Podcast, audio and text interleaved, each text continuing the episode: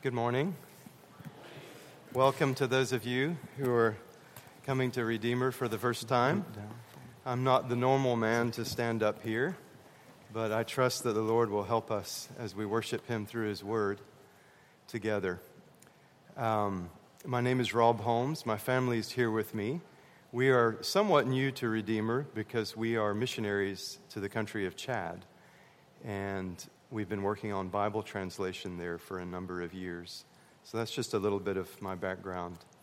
If you would turn with me to the book of Matthew 28, we're going to read the very last section of Matthew. Matthew 28, 16 through 20.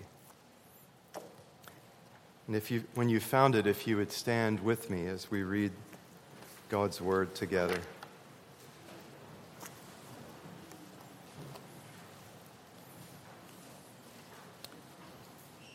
Reading from verse 16. Then the eleven disciples went to Galilee, to the mountain where Jesus had told them to go. When they saw him, they worshipped him, but some doubted. Then Jesus came to them and said, All authority in heaven and on earth has been given to me. Therefore, go and make disciples of all nations, baptizing them in the name of the Father and of the Son, and of the Holy Spirit, and teaching them to obey everything I have commanded you. And surely I am with you always, to the very end of the age. You may be seated. We're a gospel people, redeemed from sin, and we have here our great commission from our Lord. But are we living as Great Commission people, as a Great Commission church? This passage is foundational for us to consider whether, in fact, we're living out our King's mission. And my hope today is that we will be able to find ourselves freshly exhilarated over not only Jesus' commands, but our relationship to Him. First, let's think of the context of this story, whose ending we've just read. Matthew 27 and 28 tells the story of Jesus' trial, his death and crucifixion by crucifixion, and now his resurrection. And we have here a lot of things that have been condensed for us by Matthew. But Jesus is alive. That's the exciting thing, isn't it? Jesus is alive.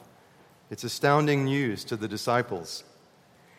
And it's important to notice how, here at the end of the gospel, there are some echoes of elements from the story's beginning. Remember in chapter 1 when Jesus' earthly parents were told to name him Emmanuel, which means God with us, fulfilling an Old Testament prophecy. And now the resurrected Jesus is saying to his disciples, I will be with you. The end of Matthew recalls the beginning that Jesus was born for a purpose to save his people from their sins. Matthew's written account for us shows, in fact, that what happened in Jesus' story recalls and fulfills much Old Testament prophecy. Jesus' resurrection and commission echo God's prior dealings with his servants. If you think of Moses and Joshua, among others, how God promised to be present with them. We Bible readers know that Jesus, as the incarnation of God, is not a twist in the salvation story, but the culmination of what was spoken of through the prophets that God had sent over the years to Israel, to his people. And we know that Jesus' life carries forward God's purpose that's mentioned in Exodus 40, when his glorious presence filled the tabernacle. And for the first time, God is said to have made his dwelling among his people, human people. Matthew's ending also echoes the prayer of King David in 2 Samuel 7 when he acknowledges God's purpose, quote, to redeem a people for himself and to make a name for himself, knowing that God fully intended for this to mean a living relationship with all people. Now, this passage is so familiar to those of us who are, quote, the professional missionaries. And but it's not really just for missionaries, it's for all of us. And this little ending at Matthew, of Matthew's gospel is a source of so much amazing grace, so many things that have been done, so many acts of God that have happened because people have meditated on this and have carried out Jesus' commands. And as a missionary, I've reflected often on this passage. And I thought it would be a great reminder to us of God's marvelous acts and our part in the story as we're sending Jim and Margaret out. It's a story that continues to unfold. And as we look at the text itself, I want to note three indicators that will mark us individually and as a church that when we aim to live out the Great Commission. So let's look in, at verse 16. Then the eleven disciples went to Galilee, to the mountain where Jesus had told them to go. This is where they were originally from, most of the disciples. And they were there. They were there because Jesus had instructed them before his death and resurrection to go there. In Matthew 26, he says, But after I've risen, I will go ahead of you into Galilee. And now, after his resurrection, he tells the women who went to the tomb, Go and tell my brothers to go to Galilee, and there they will see me. According to the pieces of information that we have throughout the Gospels, Jesus subsequent, subsequently went back to Jerusalem, and we know that he was ascended, he ascended from there into heaven. And it was there that he met with hundreds of other believers and followers but here in Matthew 28, we see his intention to meet his 11 specially trained disciples on an unspecified mountain in their home, on their home turf in Galilee. And so the mission that Jesus gives to his disciples is, in fact, the place where his own mission began. Another aspect for us to note is that the mountain is the backdrop. backdrop. We don't know which mountain, but it highlights Jesus' role as the new Moses, as the one giving a new command. Now, there's a time gap between verse 16 and 17. You can see there, when they saw him, they worshiped him, but some doubted. What's interesting in this verse is that when the eleven saw Jesus, they worshiped, but we're told that some doubted. We don't know from the Greek how many of them doubted, but it's safe to say they recognized the Lord Jesus, but some of them also wondered what was going on. At least some, if not all, had doubts. And wouldn't that have been normal? Human. Imagine you are one of Jesus' 11 disciples. You've disowned him. You ran off at his hour of need you might see Jesus in doubt, not only that it was really him, but that he would like to have anything further to do with you. British scholar R.T. France says that we shouldn't think that some of that the 11 ultimately disbelieved or refused to believe, is how he puts it, but that they were for a short time overwhelmed with the reality of the resurrection. And they were really dealing with their own little faith, as Jesus had told them at certain times. But Jesus' words in 18 through 20 would have put their doubts to rest. Any worry that Jesus no longer accepted them as a disciple, as his brothers, and any worry that it was really him, their Lord and Savior, their teacher, would be dispelled. And in the same way, for us, Jesus' words dispel doubt and they evoke faith. And I want us to dig in now to those three verses that dispel doubt. As I said, we need to note some indicators that mark a Great Commission person or a Great Commission church. And we find them in these verses. And so, just to help you remember them, I've got three little words King commands confidence. So let's say them together King commands confidence. King commands confidence. Good, you've got it. We're going to start with King. Verse 18. Jesus says, All authority is, has been given to me in heaven and on earth. So, first of all, we disciples live joyfully under the authority of the king. What a joyful thing to have a king. What a powerful king we have. All authority in heaven and on earth. Remember that long genealogy that started with Abraham and ends with Jesus in Matthew 1.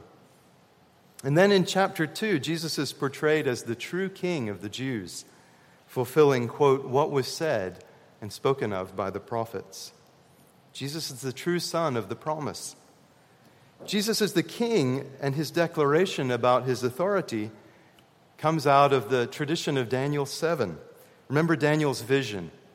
He said that he was led into God's presence, where the text reads, One like a son of man was given authority, glory, and sovereign power.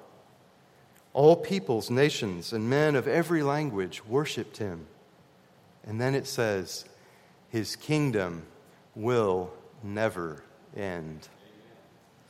That is mind blowing authority. Jesus not only taught with authority, as we see in Matthew 7, he has all authority. Our King is unlike any other God. In Islam, God is called the All Powerful One, Al Qadir in Arabic.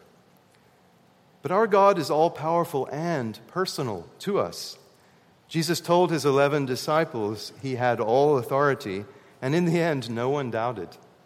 It's obvious they knew Jesus was there in front of them, and as we see in the continuing story in Acts, Acts of the Apostles, those final encounters with Jesus, those final words, inspired them to the point where they had the joy and they had the strength to go out and do amazing things.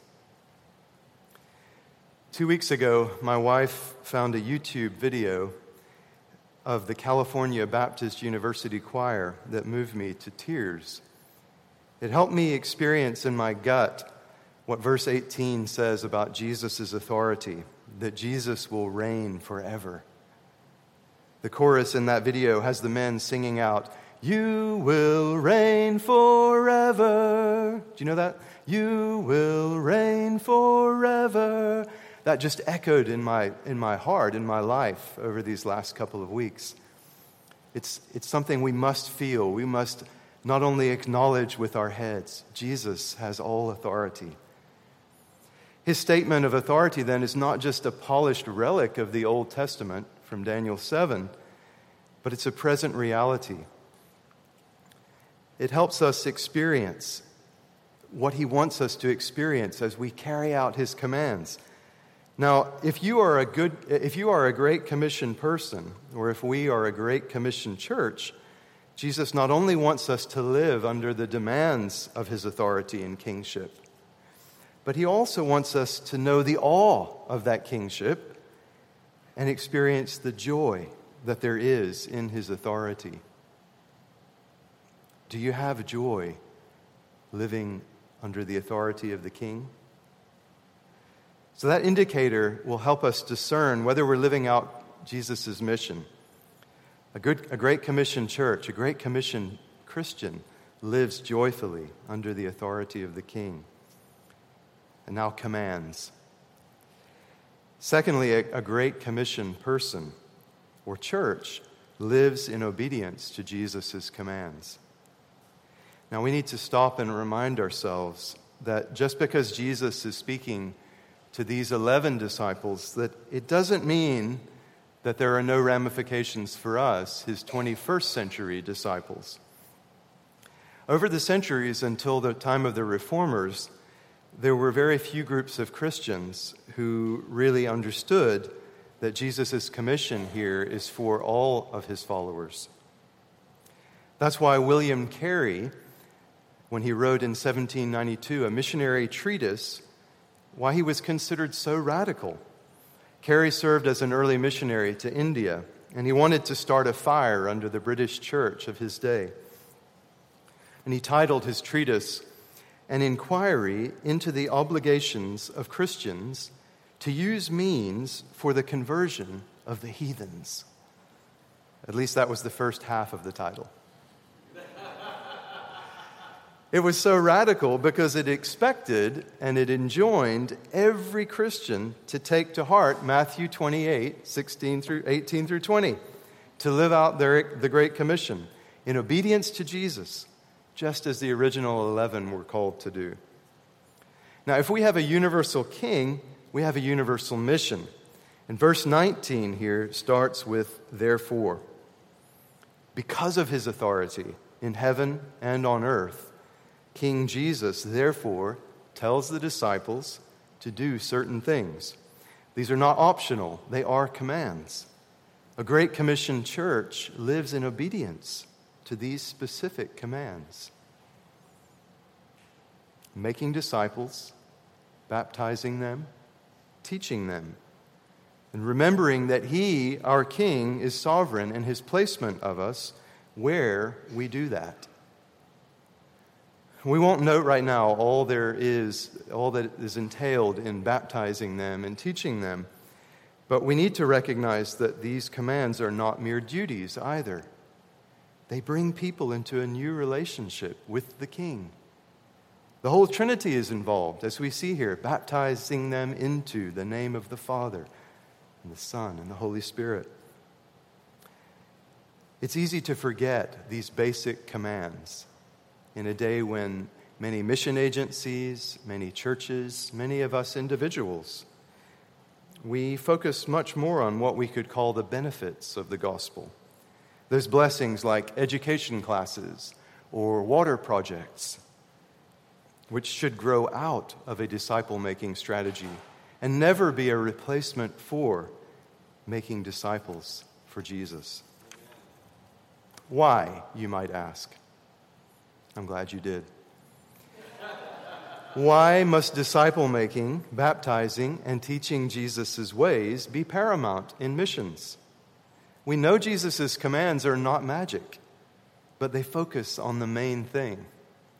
And they get to the heart of the matter, which is what authority people are following, what they believe, and what their relationship to God is. Consequently, whether they are slaves to sin or to God. Romans 6:22 makes the claim that those who have been set free from sin have become slaves to God. And that the benefit we reap is quote leading to holiness and the result is eternal life. These commands produce eternal fruit. Don't forget that, Jim and Margaret. Another reason why Great Commission believers like us must live in obedience to the commands of Jesus our King is that he said, If you love me, what? That's it. You will obey my commandments. John 14. If you love me, you will obey my commandments. There are many other commands that Jesus gave. In fact, I, I found a list of 50 on the internet this week. But there's things like repent, follow me, don't let your hearts be troubled, feed my sheep, rejoice, let your light shine before men. But in this passage, we see the commands that are critical to carrying out Christ's authoritative mission. Make, baptize, and teach disciples. The Apostle Paul said in Romans 15 18 through 20, I will not venture to speak of anything except what Christ has done through me in leading the Gentiles to obey God by the power of signs and miracles through the power of the Spirit. A Great Commission church or a Great Commission Christian lives under the commands of Jesus, depending on this power of the Spirit and His Word, not on a water project, not on a school there is a certain denomination that still has the missions horse before the cart. And in Chad, I have seen that denomination's missionaries focused primarily on living in obedience to Jesus, telling the gospel story, and teaching people the scriptures. Would people see that we at Redeemer Presbyterian are doing all that is in our power to do to be a Great Commission church in this way? Living in obedience to Jesus' commands? and now confidence.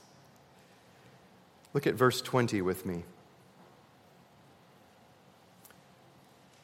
I have com- oh, teaching them to obey everything I've commanded you, and surely I am with you always to the very end of the age. Let's focus on that last bit of the verse. Isn't that wonderful? Jesus' manner of meeting and commissioning his disciples in these verses recalls the Old Testament tradition of God revealing himself and commissioning his servants. We thought of Moses before, and there was Gideon and Samuel, many others. He charged them to do something, and then he would say he would be involved. For example, in Judges 6, he tells Gideon, I will be with you, and you will strike the Midianites. In Exodus 3, God tells Moses, I'm calling you to go before Pharaoh. And then he emphasizes, I will be with you. I will be with you. The very name given to Jesus at the incarnation, Emmanuel, it underscores Jesus' commitment to be with us in his, with his disciples in the Great Commission he's given. It echoes Isaiah 7 that God would show a sign, his mercy, in a son who would be called God with us. So in the Old Testament and in the New Testament, we see God is guaranteeing his faithfulness in a daily way to empower us, his messengers, to guide us, to help us towards the end of the age that he mentions. Now, once when I was in Chad, you know, it's, it's in Africa, hot Saharan area. We have sultans there. Sultans are kings. I needed an audience with the Sultan of Amtiman. I needed to get his permission to do what I'd come to do, and that was scripture comprehension testing. So, to figure out whether people could really understand what we we're translating the scriptures, how we're translating the scriptures.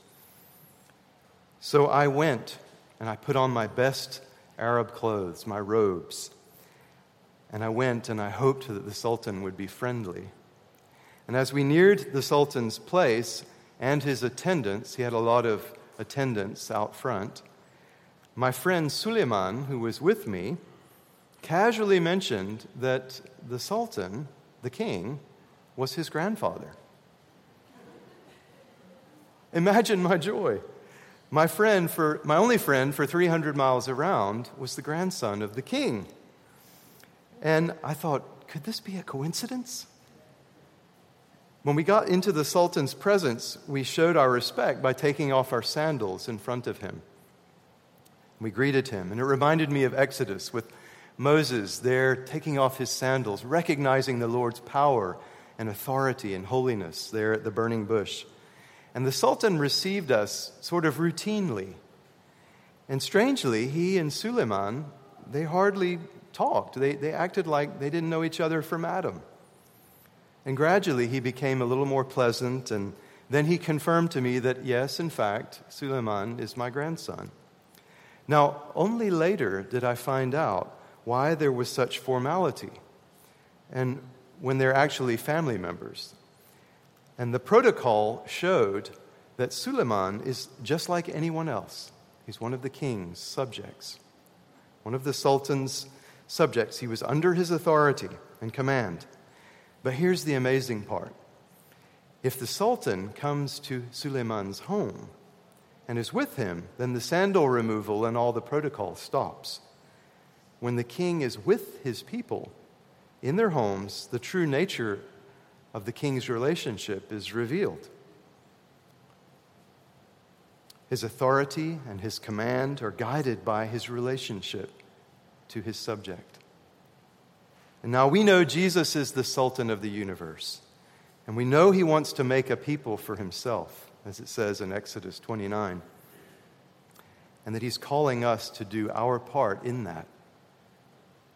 Now, I mentioned wanting you to be freshly exhilarated over Jesus' commands and your relationship to him this morning. But you can only be exhilarated if you see in these verses that Jesus is authoritative and that his commands and his presence are all bound up together in his relationship to you. Jesus is an amazing sultan, an amazing king. And his rule or reign is all about relationship. So if you are not Jesus' disciple, then you don't need to worry about his commands, since you haven't even begun to understand his authority yet, his kingly purpose. You don't even have a claim on his presence. But Jesus initiated a new relationship between God and man, us humans. And a hallmark of that was his compassion for people, seeing people as sheep without a shepherd, needing to be fed and led. And his compassion reveals God's character towards us, his creatures. So submit yourself to his authority and you will be delivered from being dominated by sin. And you'll be able to serve and to live in the joy of the true King. We, Great Commission people, we live with confidence, confidence, because of the presence of Jesus Christ with us. And you can as well. And we live with that confidence of Jesus' presence with us because he said this as the Father has loved me, so have I loved you. Now remain in my love. If you obey my commands, you will remain in my love, just as I have obeyed my Father's commands and remain in his love. I have told you this so that my joy may be in you and that your joy may be complete. We have a king we have his commands and we have his presence. We have confidence in that presence. And my prayer for us as a church and for Jim and Margaret, for each of us as believers, is that we will love that King. We will live in the joy of his authority. We will carry out his commands, understanding his purpose and his character. And that we'll live daily with the confidence that comes from his presence with us, just as he was with Moses, just as he was with Joshua, just as he was with Hudson Taylor, just as he was with thousands and thousands and thousands and millions of other servants who were not even known, who obeyed. Are we a Great Commission church? Are we living as Great Commission people? Let's pray together.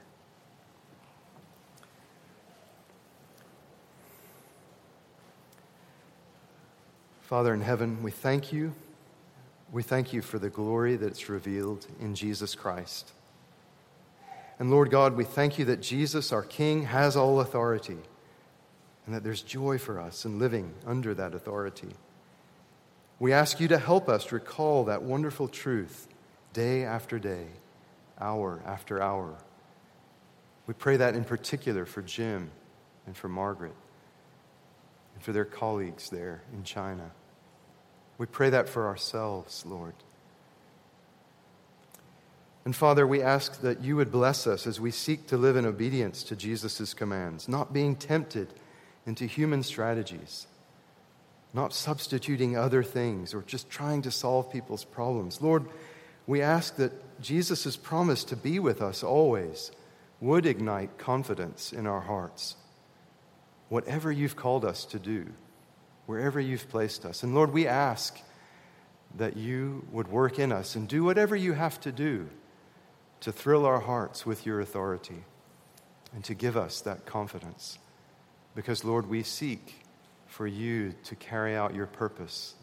We seek this, this purpose of Christ, the drawing of, of a people for yourself from every tribe, tongue, and nation. We seek that goal, Lord, with you, and we ask that you would enable us to do the part that you've called us to do. In Jesus' name, amen.